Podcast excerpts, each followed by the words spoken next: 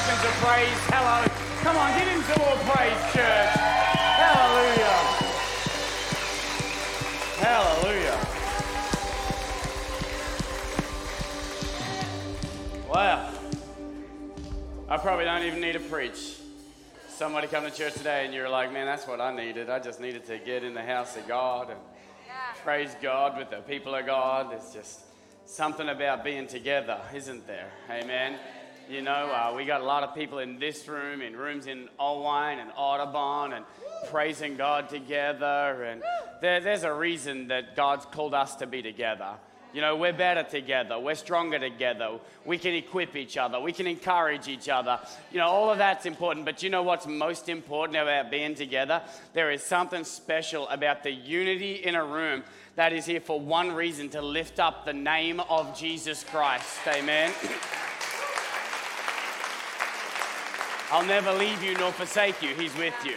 Where two or more are gathered, He's with you. Amen. He's always with us, and there's just something incredible about being in the house of God together, lifting up the name of our Lord. And I want to tell you, if you're joining us online, you can still get to church this weekend. Just get in now. Come to the last half of the service, all right? We don't care. Walk in the door. Come to an altar call, all right? Even if you live in Omaha, you could probably get here in time for a latte at the end, all right?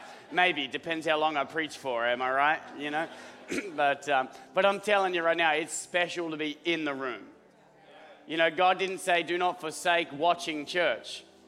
He said, do not forsake gathering together. Because when you get in the house of God, you leave blessed, you leave equipped, you leave empowered. But again, I don't come to church for that. I come to church to lift up His name. Amen. And if I get nothing else out of it other than I lifted up the name of Jesus over my community, then that's enough for me. Can I get an amen? Making him famous can.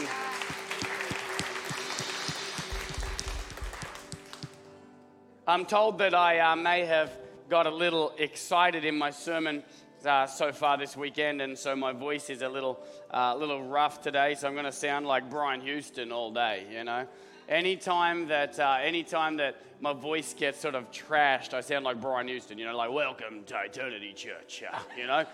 But uh, but bear with me, and uh, my accent gets even thicker when my voice is trashed. So my my whole voice gets lazy. So forgive me, but bear with me. Uh, today we're going to read uh, a scripture that's pretty crazy. There's some name changes in it, some minor surgeries in it, uh, some, uh, some massive promises, and some laughing old people. And you're going to hear the word circumcision more today than you've ever heard it in your life. Um, but just before we get into that, I want you to know that the word circumcision uh, actually just means cut, okay? Uh, and so we think of it meaning to cut a certain area, but, uh, but the word before it was applied to this, it just means to cut. And uh, so God was just saying, you need to cut this in your life. And so that's Genesis chapter 17, if you can get that ready in your Bibles uh, or on your phone, wherever it is that you read the word.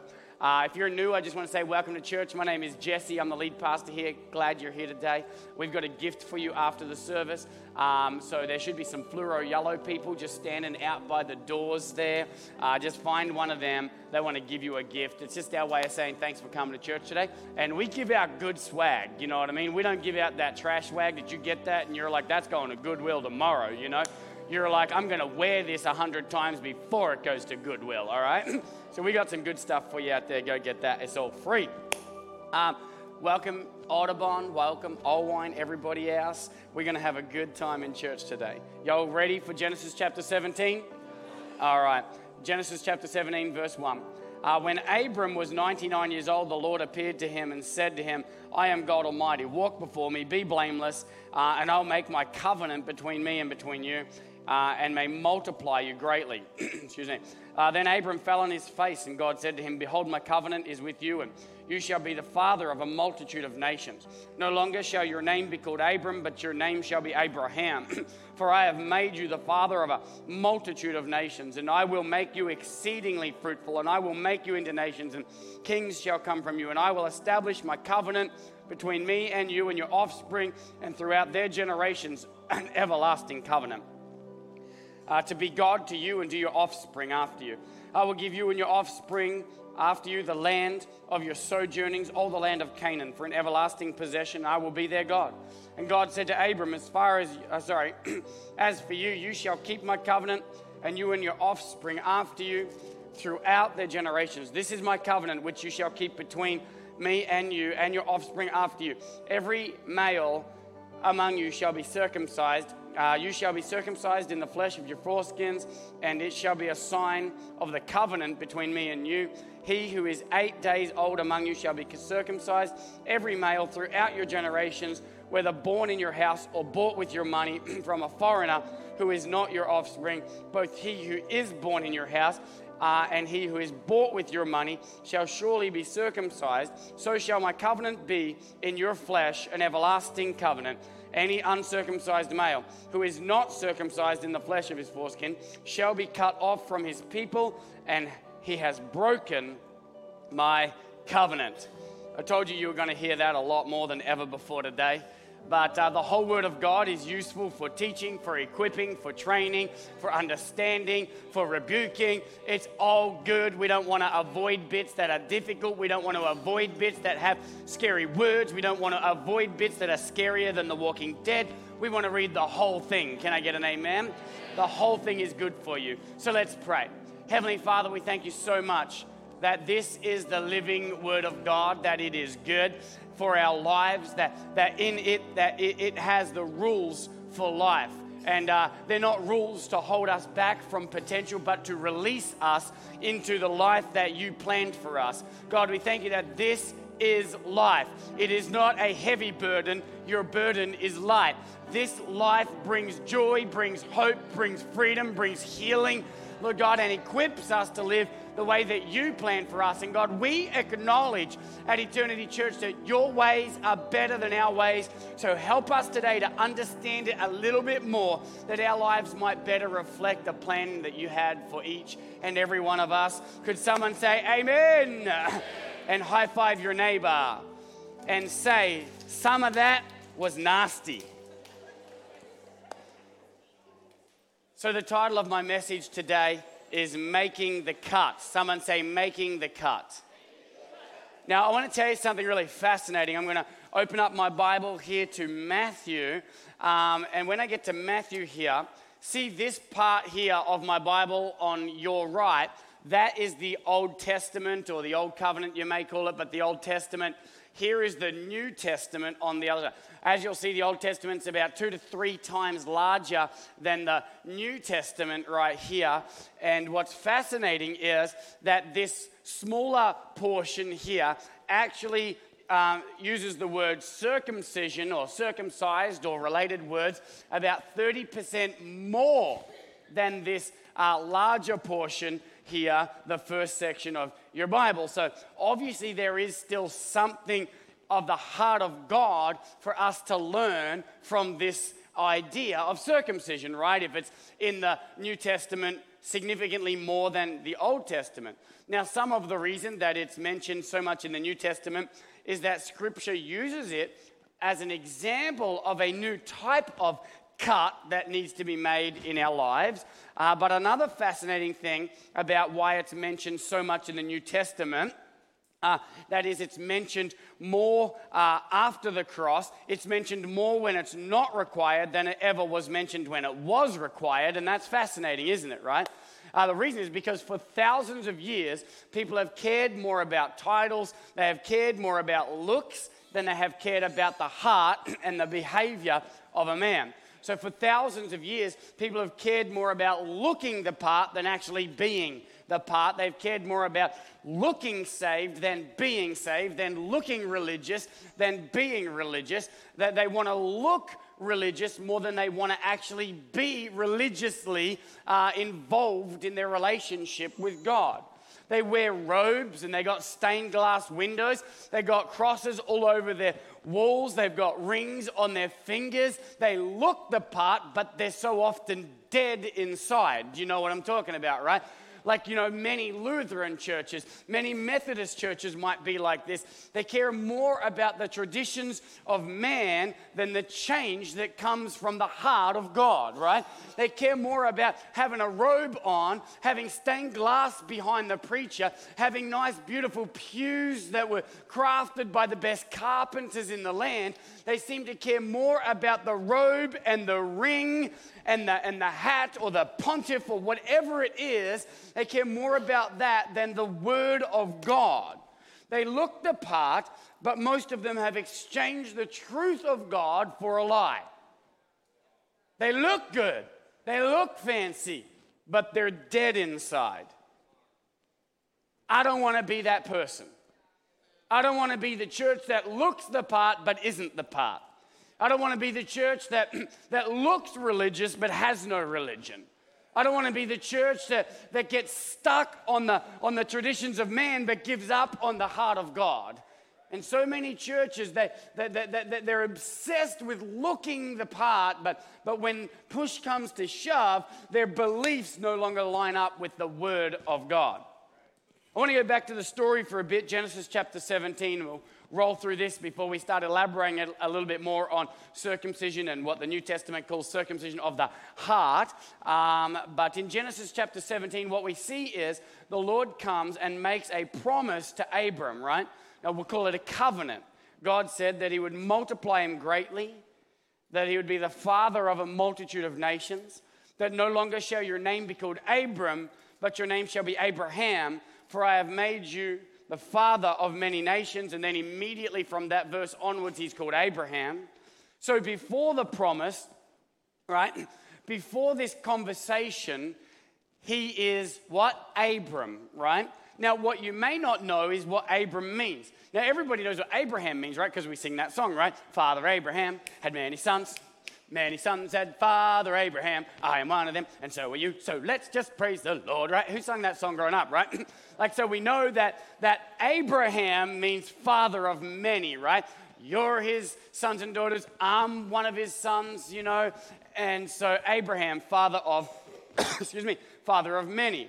But what you might not know is that before he was called Abraham, he was called Abram, and Abram means father. So before he was father of many, he was father. Can you imagine walking around and your name is Father, but you ain't got no kids? Your whole life, your name is Father. You ain't got no kids. You go to kindergarten, everyone's like, hey, Father. They're like, man, that is an old man child right there. You know what I mean? Like, you ever seen one of those babies? You're like, man, that kid looks like a miniature 85 year old. You ever seen one of those kids? You know? Like, that's Abram. His name is Father, and he's got no kids. He's at school. Everybody calls him father. Maybe they give him a little bit of grace. They're like, well, you know, he is seven. You know, maybe when he's older, he'll actually be a father. Maybe it's prophetic. But then he goes to college. He's still got no kids. Then he gets married. He's still got no kids. Then he's middle aged. He's still got no kids. Then he's 60. He's still got no kids, right? Like, and everybody's calling him father, but he's not a father. I kind of know what that juxtaposition is like when your name means one thing, but you ain't it. My name's Jesse. Jesse means blessed by God. It also means wealthy and wealth that came from God, okay? So it's not just blessed in that kind of metaphorical sense where, oh, I'm so blessed, but it, it literally means wealthy, all right? Like I got the cash. But funny enough, I was broke growing up, right? Like, also, I was one of only two male Jessies in the entire country of Australia.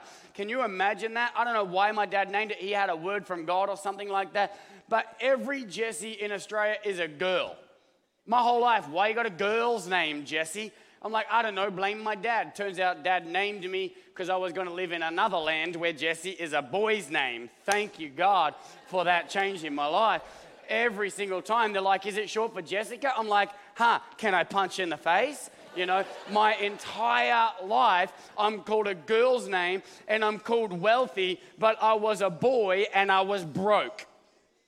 My family was so poor, all right, you know, that whole no, we so poor. No, no, no. My family was so poor that we did not have running water, okay? And so, what, would, what my dad would do when we were very young is he would take the dogs out to the river and he would send the dogs across the river first. If the dogs got to the other side, we, we, we get in there. If the dogs come back and they didn't get eaten by crocodiles, we felt like it was probably safe to bathe on the edge of that river, all right? Then my dad would sit up on the edge of the river with a rifle just in case one of the crocs missed the dog and come for us, right? That's how poor, you think oh, I'm not even joking, true story. That's how poor my family was, but my name was wealthy. Had a girl's name, it meant wealthy. I was a boy and I was broke. It was confusing. And my dad would always tell me, Your name means wealthy. I'm like, Well, it ain't working. If we were wealthy, I'd be in a shower right now. Come on now. Abram's name means father. His whole life he's called father. He ain't got no kids. It's so confusing. I can only imagine that was a life of mockery. And then after a life of mockery, God comes and says, Abram, I'm changing your name. Abram's like, finally, yes. So excited, been waiting for this my whole life. He hears the words, No longer shall your name be called Abram. And he is absolutely pumped. He is just lined, he is just on board. He's like, the ridicule is about to stop. And then God says, From now on, your name is. And he's like, I can't wait. I'm going to be Jeff. I've always wanted to be Jeff. I'm so sick of being father. I want to be Jeff. Come on now. He's like, even Jesse is fine. It's not a girl's name right now, means wealthy. I am rather wealthy. I'm going to be Jesse. And he says, Your name now is Abraham. He's like, No. The ridicule's going to get worse. You went from father to father of many. It's crazy. But what I love about this interaction with God is once God said it, it was true. Once God said it, it was true. God doesn't speak and then at some time in the future it's like, okay, now that's going to come true. If God said it, it is true. We just don't see it yet. Come on now, amen. If God said it, it is true. God said that he shall be the father of a multitude of nations. And immediately after that, God says, No, no longer shall your name be Abram, but Abraham, for I have made you the father of a multitude of nations. See, he says, You're going to be, and then the next sentence is, And I have made you. Why? Because I said it. In the beginning, God said, Let there be light, and there was light. God said, Let us create mankind in our image, and mankind was made in his image, right? When God says it, it's now true. We're not waiting for it to come true, we're waiting to see what is true. Can I get an amen? I don't know what God has promised into your life. I don't know what, what promises God has spoken into your heart from the Word of God, but if God said it, it is true. We're not waiting for it to come true, we're waiting to see what is true. God said, Raise your kids in the ways of God. When they're old, they will not depart. God said it. We're not waiting for it to come true. We're waiting to see that it is true. Can I get an amen? God will do what God promises to do. Someone say amen. When Lauren and I lived in Australia and God called us to the USA, we had a word from God. It was so clear. It was spoken to us, it was affirmed, and then it was affirmed, and then it was affirmed, and we're like, all right, this is a word from God. This is true. We knew that we are moving to the USA because God said. We knew that we are going to call the church Eternity Church because God said. We knew that we were going to be the lead pastors because God said. Our, our, our names changed, so to speak. We, we, we started behaving in a different way. We started talking like we are the pastors of Eternity Church. We started saying that we are the pastors of Eternity Church, a church that didn't seem to exist yet, but God said it, so it's real. There was just a group of people meeting together, calling themselves Jordan Creek Family Church at the time. They hadn't had a pastor for a few years. It was going to be shut down. It was very small. But God told us that we're going to take that small group of believers and plant Eternity Church with them. So we started behaving like lead pastors, talking like lead pastors, acting like lead pastors. And I started saying that I am the lead pastor. We sold everything we owned in Australia. We moved into our parents' house. We didn't even have visas yet. That's crazy, right? We didn't even have visas. The church didn't even have the income to support us, but somehow the government's like that makes sense. It didn't make sense. But we had a word from God. We didn't, by the way, we didn't sell everything because we had some bad pizza. We got a word from God, and it was affirmed multiple times by leaders and mentors and ministers in our lives. And then we just packed everything up and started chasing what God said in our hearts. Do you know why we did that? Though we didn't have visas, our hearts had been cut by God. And when God cuts your heart, everything changes. When God does a work on the inside of you, something new is going to come out of you. Because out of the abundance of the heart, the mouth speaks, right? Whoever abides in me and I in him, he it is that bears much fruit. Because when God does something in you, something's going to come out of you that's different than what was coming out before. See, our faith is not a, a faith of appearance, but it's a faith, uh, but, but it's a faith of the heart, and out of the abundance of the heart comes all sorts of things in your life.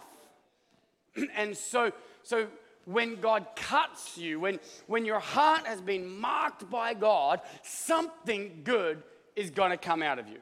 That's what Paul's talking about when he says, So if a man who is uncircumcised keeps the precepts of the law, will not his uncircumcision be regarded as circumcision? Then he who is physically uncircumcised but keeps the law will judge or condemn, it says in this particular way, uh, you who have the written code and circumcision but break the law. For no one who is a Jew is merely one outwardly, nor is circumcision outward and physical, but a Jew is one inwardly, and circumcision is a matter of the heart by the Spirit of God, not by the letter of the law. His praise is not from man, but from God. What he's saying is, hey, you can do everything you want to look the part, snip, snip, but if you're not going to be the part, your praise will come from man, not from God. We don't want to just have robes, rings, stained glass, and, and all this other stuff, and nice wooden pews or whatever it is, but there's no fruit coming out of the heart of our lives. There's no change on the inside. We may have been marked on the outside, but we have not been marked on the inside. And that person's praise will come from man, not from God. What's he saying? All this circumcision talk all you Jews are doing right now, all this talk about the appearance of the man means nothing if there's no fruit in the man's life that lines up with the word of God. It's what Jesus was talking about in Matthew when he said, bear fruit in keeping with repentance. That means that when you repent, if you actually do repent, there's a which means to, to turn away from and turn toward, not just to turn away from one thing, but toward another, to turn away from sin and ungodliness and worldliness and to turn toward God, that should then produce a new sort of fruit in your life. Something different ought to come out of you when you're walking this way instead of walking that way. Bear fruit in keeping with repentance. And then he goes on to say, do not presume to say to yourselves, We have Abraham as our father, for I tell you, God is able to raise up from these stones more children from Abraham. In other words, y'all think you get this covenant, y'all think you're heirs of this promise because you cut something off your body. Hey, if God wants more children for Abraham, he can make them out of these stones. The way you live is more important than the way you look. Come on, church. And for too long, people have wanted to look the part instead of being the part. They want to have their steeples and they want to have their peoples and they want to have all this stuff, but they're dead on the inside. They were acting like they're better than someone else because they cut their flesh. We're all Abraham's. Sorry, we're all heirs of Abraham's promise the promise that God made to Abraham, we are heirs of too, because as Paul goes on later, that it is for us that he said those things as well. That it is for us who believe in him, right? For us who have had our hearts marked by God, that we are living a new and a different and a better life that is bearing fruit. He's saying, Has your heart been cut? I don't care about your tattoos or your lack of tattoos. Has your heart been cut? You're not better because you're rich, but you're not better because you're poor. Has your heart been cut? You're not better because you're in a Taurus, and you're not better because you're in a Lincoln. Has your heart been cut? None of this out, not, not some, no, none of this external stuff matters. Has your heart been cut and what fruit do you bear? I don't care about your suit or your thongs. That would be flip flops if you're an Australian. Thongs is even more inappropriate when you're talking about circumcision, isn't it? Let's just move on from that. Has your heart been cut? Come on now. Has your heart been cut? I don't care what everyone else says about you. Has your heart been cut? Have you gone under the knife? Have the desires of your heart changed? Is your behavior changing? Is there fruit in your life? Are you living by the name that I gave you, or are you still calling yourself Abram? Church, God doesn't care what you look like, He cares about the fruit that comes out of you. The circumcision of Genesis changed what we looked like, but the circumcision of the heart changes everything. The old circumcision changed your look, the new circumcision changes your behavior. So, what is circumcision? It's giving your whole heart to God, giving your whole heart to the Lord. Because when God gets in your heart, it changes everything. When God cuts your heart, it changes more more of your life than, than just the flesh, than just the outward, which, by the way, it does change the flesh too, because, because when God's in your life, there is healing. Come on now. When God's in your life, bitterness will be broken off you, and bitterness causes all sorts of uh, medical challenges in your life. When God gets in your heart, there's healing, there's wholeness, there's health. When you live your life according to God's word, uh, you will live a better life in all areas of your life. Because, listen, it's not that the physical doesn't matter, it's just that the appearance isn't what matters. Come on now, right? And so, so your whole life changes when God gets your heart. If nothing in your life has ever changed, God has not cut your heart. Too many churches preach a repentance free salvation. They twist scripture and say that what you do doesn't matter. it's what's on the inside that counts. They twist it. They, they, are like, they're like they, they've got fruit and your appearance confused, okay? Well, well, but no, no, no. Your appearance doesn't matter, but your fruit most certainly does. They say that your, what you do doesn't matter, it's your heart that matters, as if your heart doesn't produce what you do. Come on now. They preach a, they preach a salvation of affirmation instead of a salvation of transformation. They say it doesn't matter if you sleep around, it doesn't matter if you remain in a gay relationship. It doesn't matter if you keep on uh, getting and promoting abortions. It doesn't matter if you keep getting drunk. It doesn't matter if you steal. It doesn't matter if you lie. It doesn't matter if you're a gossip. It doesn't matter if you're a racist. No, they'd never say that, actually. That's the one sin that apparently does matter. No, no, but guess what? It all matters.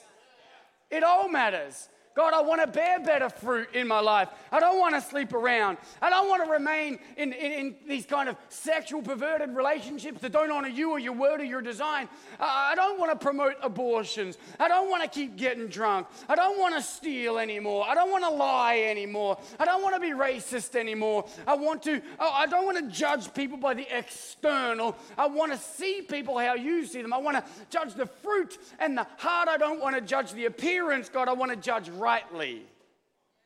No, no, you've got to let Him cut your heart and change your life. There's no such thing as repentance free salvation. There's no such thing as a salvation of affirmation. It's a salvation of transformation.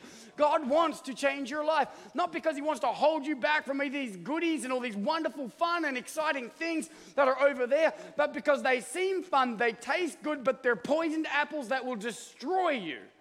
So he wants to help you avoid that. And if you've been involved in that, he wants to heal you. He wants to get that poison, that toxicity out of you and help you live the life that God planned for you because God's plans are better than your plans and God's ways are better than your ways and God's thoughts are better than your thoughts and He wants you to live the best life you can. Can someone say amen? amen. Do you believe this, church? Yes. Amen? Now, we're not saying you won't make mistakes. I'm not saying you won't occasionally find some bugs on your fruit. I'm just saying if your heart's been cut, you're going to want to live a different way. You know, one of the other differences between the Old Testament and the New Testament cut is sometimes you got to get cut again. Sometimes it grows back on your heart again. Sometimes the, the lust has been cut off, but it's starting to grow back. So I'm going to come down the front and be like, Lord, cut it off again. Sometimes, sometimes the hate that you used to have has been cut off, but it starts to grow back. Can I be honest with you? There are some politicians that sometimes I start to hate, and I've got to go to the Lord and be like, Lord, I need you to cut that back again. Because my, my hatred of the sin and my hatred of that ideology and my hatred of their lies and the, and, the, and, the, and the sin that they promote has begun to become a hatred of the person. So, Lord, can you cut that hatred back off my heart? It happens. And I've got to come back to the Lord and be like, Lord, I need you to cut that off my heart again. Because I don't want to live a life that excuses away bad behavior, that excuses away sin in my life. I don't want to live a life of mockery, and I've felt it coming back in my life. So, Lord, could you cut that back again? Maybe you went under the knife, but bitterness is growing back. Sorry, that would be bitterness is growing back. Maybe hate's growing back. Maybe unforgiveness is growing back. Maybe you're seeing a little fruit fly on your fruit. But don't make excuses. Just don't love it. You know, I don't understand the idea that Christians have to pretend that they've never had some sort of bad desires grow back in their hearts. I don't understand the idea that Christians are so scared to say, I messed up, I'm sorry. I made a mistake, it was wrong. We, and, and, it's like we either gone, it's like there's two extremes. Like we're going to just pretend that God's fine with everything that we do, which He isn't. Or on the other end, we're just going to pretend that we've never done anything that's wrong. I'm like, I don't want to be that. That's, that's just legalism and wokeism. And they're both, uh, you know, people say, like, uh, we want to be in the middle. I don't even want to be on that plane. That plane goes to hell. I want to I want to be on the plane that's humble enough to be like, I have bad desires that I need you to cut. Uh, uh, some things are growing. I've been doing some wrong things, Lord. Uh, I don't want to be so prideful that I that I pretend that I've never messed up, or so prideful that I try to rewrite Your word to try and excuse my behavior. I don't want to be on that plane, Lord. I don't. I don't want to be in the middle. I want to. I want to be in a whole different aeroplane, one that leads to eternal life. That takes humility to get on. Pride comes before what? You know how many people yelled out "full"? They did yesterday too. Pride comes before a fall. Did you know that's not what the scripture says? it does not say pride comes before a fall. See that it says a haughty heart before a fall, but it says pride comes before destruction, not a fall. See what's the difference? Well, this is pride coming before a fall. I'm prideful and walking along and oh, oh, jeez. Ah, and what do you do when you fall? You get back up, right? You've been telling your kid that since he was six months old. Oh, you fell. Oh my gosh, get back up on the horse. He's like, I'm six months old. I don't have a horse. You're like, it'll make sense in the future, right? So he gets back up and, and he goes for a walk again, right? Because he fell, and when you fall, you get back up. But that's not what scripture says about pride. It says that pride comes before destruction. You don't get back up after destruction. You're done. I don't want to have pride. Can I get an amen? I don't want to be the guy that says, I've never messed up, I don't need a savior. Or the guy that says, We've been interpreting the Bible wrong, actually, everything I do is okay, I don't need a savior. Pride, that's why pride comes to destruction, because you think you don't need a savior and you will go to hell. I'm going to get on a different aeroplane, right? I'm in the middle. I think uh, I've done nothing wrong and it's not sin anyway. You know, like, no, I don't want to be in the middle. I want a whole different airplane that leads to eternal life. One that says, I messed up. Christians, you can acknowledge making mistakes. You're not a hypocrite for making mistakes. You're not a hypocrite for saying, This is how I want to live. This is how I ought to live. This is how you ought to live. But I made some mistakes on the way. But I do not sit in my sin.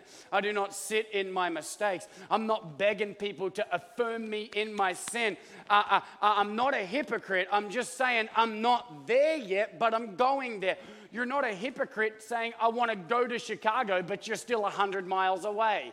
You're just not there yet. Can I get an amen?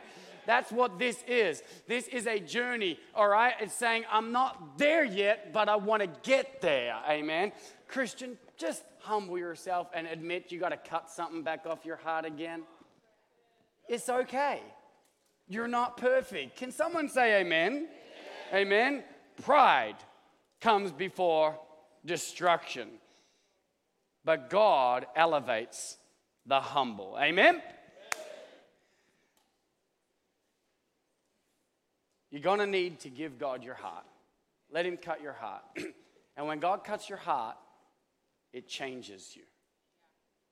There will be new fruit in your life if God cut your heart. You cannot live the same old life that you lived before God cut your heart. Can I get an amen?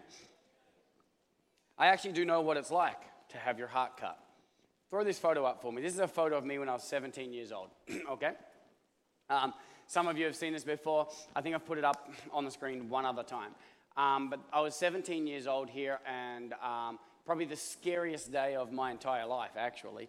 Um, I knew for my whole life that that day was coming. That one day I was going to have to get cut. I knew it my whole life, and I was scared of it my whole life, and uh, I was terrified on that day like many of you are, right? Many of you have some things on your heart that you've known for your whole life or for a long time is going to need to get cut off your heart. And you've been terrified of going to an altar call or asking God to cut it off your life because you know that after that you're going to have to learn a different way to live. And it's, it's scary, right? And so many of you know that that's what you're going to have to do. And uh, for me, I was scared. I remember talking to Auntie Gail one day about how scared I was. I didn't want to tell my mom and my dad because, um, you know, I knew that they were really scared too. So I pretended to be tough, right? Because I was 17, I'm not five. You know, when you're five, you're like, I'm scared. And when you're 17, you're like, I'm not scared. But you're like, you are, you know. Um, but my parents were, you know, were freaking out. So I was like, I'll just not tell them. Um, Auntie Gail gave me a lot of great advice. I've talked about it before. But one thing she said was that I've got to trust the surgeon. He's done this before. He's done it hundreds of times before. And can I tell you that if you've been trying to avoid a cut to your heart that you've known for many years or weeks or whatever it is, and you've been trying to avoid it or you've been scared or you don't know how, how it's going to go, you don't know how you're going to live a different life, can I tell you, you can trust the surgeon. He's done this before. He's done it millions of times. He's done it billions of times before. You can trust the surgeon. He's the great physician, as Luke calls him, amen. If you really believe, you've got to trust him. Trust him that your life will be better after the cut than before the cut. When I woke up, listen, when I woke up from the surgery, my life was not better than beforehand. Can I be honest with you? When I woke up from the surgery, my life was not better than it was before because I had to relearn a whole lot of things had to learn how to breathe properly again. When you have open heart surgery, they deflate your lungs all the way down, and, and you can only breathe really, really small. And you've got to relearn how to take a breath, not a deep breath, just a regular breath. And uh, they give you this machine that you've got that, that, that, you've got to use, and you sort of you sort of um, you've got to sort of suck on this on this uh, tube that it has, and to sort of like inflate your lungs, and and it elevates a, a, needle in it. And when that gets to a certain height, you know the goal is to get it all the way to the top. And but at first you you can only get it about a tenth of an inch off the bottom of the of the and you're and it's and it hurts badly, you know. Um, and so and so it's horrible, and you got to relearn that, and it and it sucked, and I had to do it like every 10 to 20 minutes, and and it was just pain for days and weeks as I'm relearning how to breathe again. And laughing was the most awful thing in my life after you have heart surgery because because your whole chest has been cut open, and someone tells a joke, and you're like, "Ha ha, kill me." You know, and it hurts. And you've got to relearn a lot of things. I, I had to get help walking. I, I didn't know how to walk properly. My legs were just like, I don't know what to do. I just dangle. No, the, and the, uh, they need to get strong again. And, and, I, and I couldn't do anything on my I needed help to get to the toilet. I needed help to get to the table. And uh, I, I had people had to make my meals. I couldn't make a sandwich. Everything was harder after the cut than it was before the cut. Y'all like, yeah, you're really selling me on this cut the heart idea. No, ev- there was not a single thing in my life that was easier after the surgery than before the surgery. And I think that's why a lot of people avoid making the cut. I think that's why a lot of people run away when God says we've got to change some things in your life because you know, you know it's a lie when the church says everything's getting better tomorrow. Everything's going to be great tomorrow. You know it's a lie because you know stuff's got to change. You know your life doesn't line up with the word. You know there's habits in your life, and, and, and everything was worse the next day. But today, everything is better. Everything is better today. Everything was better just a few weeks, just a couple of weeks later. Everything was better. But at first, everything had to change. Because when God cuts your heart, things change. You don't go back to the old life. You don't go back to the old ways. right now, now I can run. I can run for miles and I love it. Now I can ride. Every year, I haven't this year, but every year I go on a bike ride. I do a 100 mile bike ride in one day. Uh, and every day, I don't know why I do it. I think I do it just to be like, haha, devil, you know, can't stop this. Oh, no, no, no, can't touch this. Nah, nah. Like, I'm just like, come on, devil. I'm like, if you want to get me out, it's going to have to be a car hitting me on this bike ride. And even that will end up blessing me because that's what my God does. Every time you throw something at me, God uses it to bless me. You know, there's a whole bunch of addictions and troubles in my life that I missed out on. Sorry, a whole bunch of addictions and troubles in my family that I missed out on because I couldn't touch that stuff because I had a heart condition. Devil, you tried to take me out. It blessed me. It blessed me. I got brothers that go to prison. I got there's drugs and alcoholism and all sorts of stuff. And I'm the only one that got married, then had kids, you know, like, like, no, no, no, no, no, no, no, no. Devil, what you meant for harm, the Lord used for good. Can someone say amen? I'm 40 and I'm stronger, fitter, healthier than I ever was before the cut and than I ever could have possibly been if I didn't get the cut. I'd be struggling to breathe or something right now if I didn't go get the cut. But that's the thing, isn't it? The great physician knows what you need. It's worth a little bit of pain for the healing that's at the other end. When we get so scared of the cut and so scared of the healing and so scared of the change, what we got to remember is this God doesn't cut you to hurt you, he cuts you to heal you. And you can trust the great physician.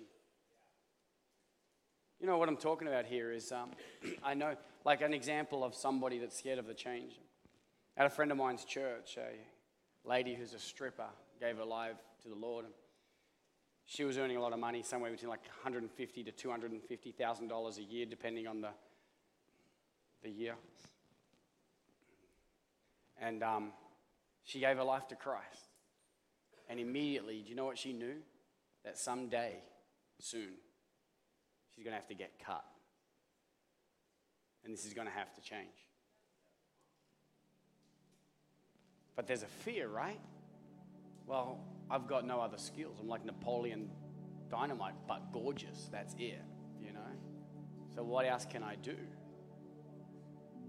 Like, how am I going to earn? How am I going to live on 40, maybe $50,000 a year. I've been living on 150 to 250,000 dollars, and it's going to hurt, and I'm going to have to relearn like budgeting, and I'm going to have to relearn.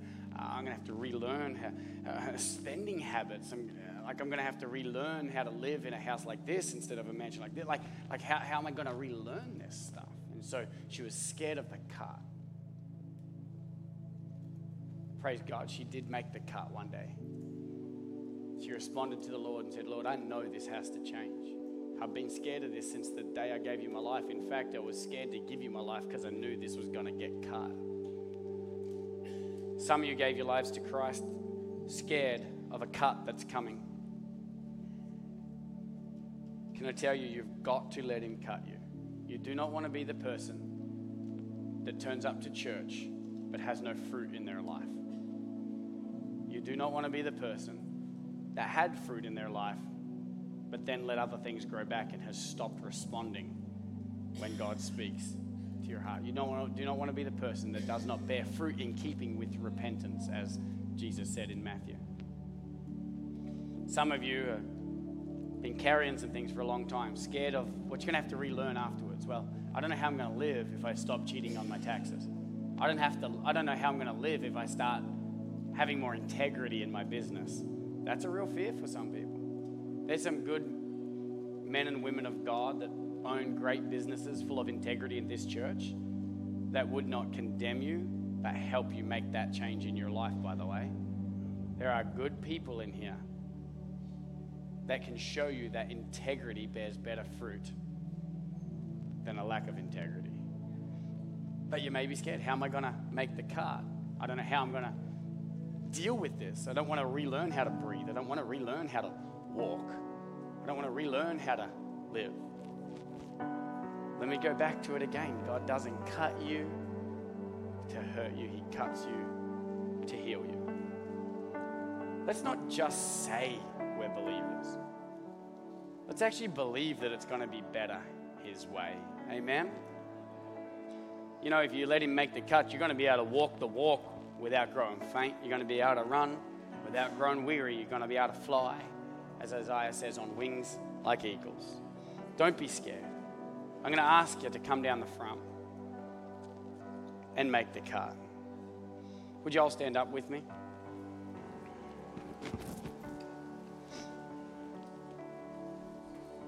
I actually know another friend who was in a gay relationship. And um, he gave his life to Christ knowing that there's going to be a cut. He was scared of the cut because he was in a relationship. He, he you know, he, you know, he did have companionship, and he knew that making this cut would mean that well, I'm going to be lonely. What if I'm not ever attracted to women? What if this? What if that? I'm going to lose half my house. How am I going to make this change? You're scared to make the cut. But God doesn't cut you to hurt you, He cuts you to heal you. And the only reason you need a cut is because something's broken and needs healing. So he made the cut. And God healed him. And God blessed him. And he married a woman. And they had kids. And now they've got grandkids. Because when you make the cut, life's going to be far better than it ever could have been if you don't make the cut. Your cut might just be bitterness growing back in your heart, and you're like, I've got to cut it out. Your cut might just be anger turning into hate instead of anger at unrighteousness. Full disclosure, it was about six months ago where I was just like, instead of just being like, I don't like some of Biden's um, policies, I started to hate him. I think I told you that, didn't I? And I was like, man, I feel like I hate this guy now. Every time I see his face, I'm like, Ugh. And I'm like, man, I literally felt like I hated our president. And I'm like, Lord, I don't get to do that. You said that you have heard it said, do not, you know, kill, do not murder. But I tell you, if you hate them, you know, I don't want to, I don't want to have murder in my heart according to the word of God. And so I had to go back and ask. I don't know what it is in your heart or your life. Maybe there's been this lifelong fear of making the cut scared of the change. Or maybe there's just something that's been growing back and you need to ask God to cut it off again. If that's you, would you just come down the front? We had a lot of people in the last service too come on down, so you won't be alone. Just come down the front. You're like, yeah, I've got to make the cut. Come to the middle for, for me, friends. Come on down. You're just saying, yeah, I've got to, I've got to make the cut. Don't be scared. He's, he's not going to cut you to hurt you. He's going to cut you to heal you. Amen. Amen. He's going to cut you to heal you.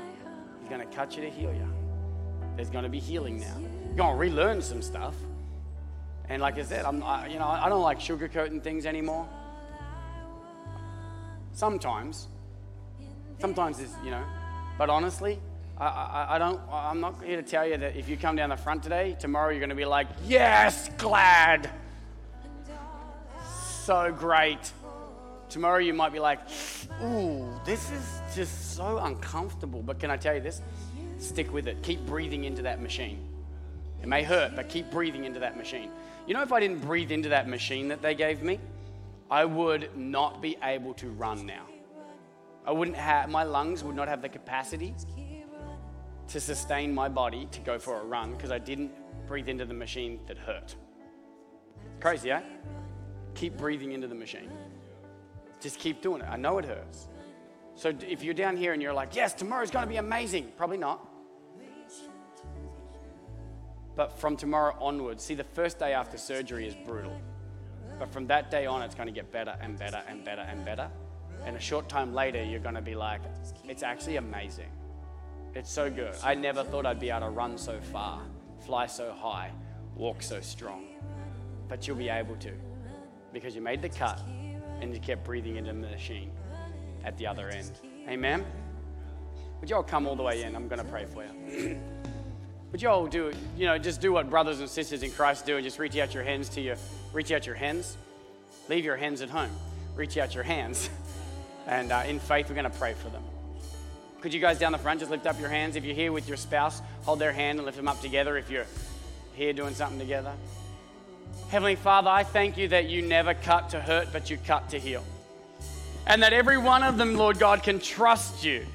That your way is better that your way produces fruit, that your way brings life, that your way brings hope, that your way brings healing, and your way brings change.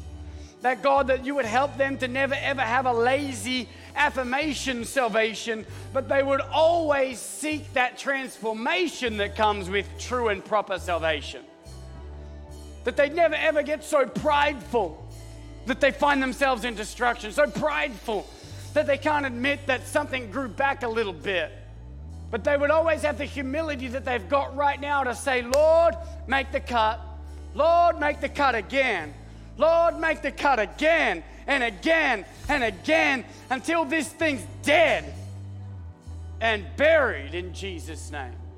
So, God, I pray right now that you fill all of their hearts with hope so that no matter what garbage comes at them tomorrow, that they would know that they know that they know that they know that healing is coming. That good fruit is on its way. That their life isn't just going to bear fruit, but bear fruit that bears fruit that bears fruit because they were willing to do hard things, to chase the salvation of transformation instead of affirmation. God, I pray that you would pour out your favor and blessing on them. God, as they continue to put you first and live in humility, that you would elevate them. God, that though you resist the proud, that you will elevate the humble. And that God, as they're elevated, as their life gets better, that they wouldn't then transition into pride, but back into humility still. God, that we would always know that we need you. God, whatever it is in their hearts right now that needs to be cut off, Lord God, whether it's lust, whether it's lies, whether it's gossip, whether it's bitterness, whether it's uh, infidelity, whether it's adultery, whether it's sleeping together, whatever it is, whether it's uh, not, Lord God, I don't know, God, whether it's a sexual perversion in their life, God, I don't know what it is, but I do know that there's nothing that you can't hurt, nothing you can't cut. God, there ain't no crazy that you can't fix. So I just pray in the name of Jesus Christ that you'd cut it off today. And that tomorrow you'd help them walk and you'd help them breathe. In the name of Jesus. Come on, someone say amen and give God a shout of praise. Hallelujah. Hallelujah. Do me a favor, stay here. Stay here. We've got a couple more things. You just stay here so we can keep it a little organized for a second. Pastor Connor's going to come and wants to talk to some of y'all about giving your life to Jesus Christ. And uh, let me encourage you if you're away from God, pray this prayer with Pastor Connor now. Don't go home hoping. I don't mean to throw some old school uh, preaching at you, but you might not get home and you'll wish that you prayed that prayer now instead of waiting till next weekend. Uh, I'm just saying it matters, right? I don't want to risk eternity because I'm scared to do something today. Make the cut today. If you're scared, you're like, if I make the cut, if I give my life to Christ, some things are going. Yes, some things are going to change, but I promise you, it's worth it. Amen. If you believe that, say amen. Give the Lord a shout of praise. Thank you so much for listening to this message. If you enjoyed it, please check out our other episodes. If you would like to connect with Eternity Church, be sure to go to myeternity.com or follow us on Facebook and Instagram at My Eternity Church. We'll see you next week. Love you heaps.